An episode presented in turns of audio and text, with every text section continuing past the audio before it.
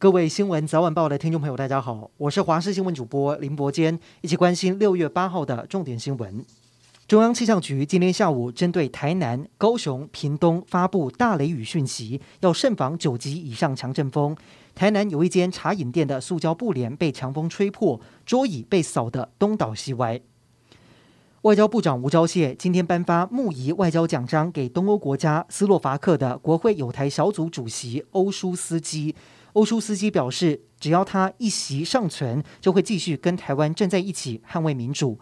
除了斯洛伐克，法国参议院外交及国防委员会副主席格利欧率领的访台团，也在今天抵达桃园机场。这是近一年来第三团法国国会议员访台，一行人将在明天觐见总统蔡英文。格利欧也将获颁大受青云勋章。今天国内新增八万零一百九十五例的本土确诊，其中台中新增一万一千五百八十七例，首次成为全台之冠。另外也新增三百三十四例的中重症，死亡则是有一百五十九例，创下新高。目前国内已经累计四十二例的儿童重症，其中十八例脑炎，还有十七个人死亡。由于台湾确诊儿童脑炎罹患率偏高，卫福部也紧急启动基因对比研究，要找出原因。同时，也透露近期将召开专家小组会议，讨论第二季儿童疫苗的间隔时间。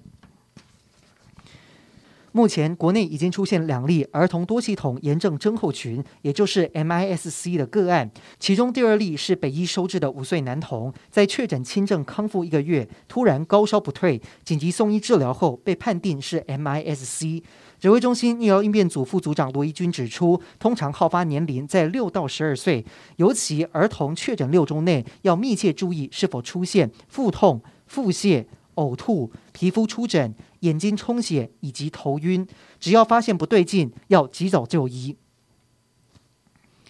南韩今天开始宣布，所有入境者就算没有打疫苗也不用隔离，而日本则是开放旅行团套装行程，不过游客必须按照规定戴口罩，还要先购买海外旅游险，要是违规就立刻停止行程。五月中旬，艺人白冰冰脸书被网友留言恐吓字眼，白冰冰立即报警处理，警方巡线逮捕了涉嫌恐吓的四十七岁陈姓男子，并在住处搜出毒品。侦讯时，嫌犯辩称 po 文恐吓的是他的老婆，但说法不被警方采信。讯后依恐吓、毒品等罪嫌移送法办。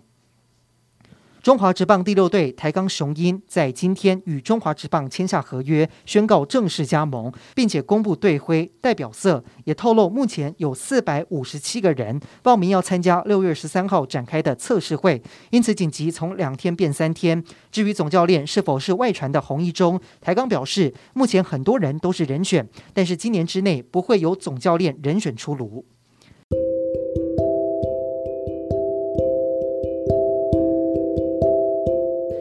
以上就是这一节的新闻内容，感谢您收听，我们再会。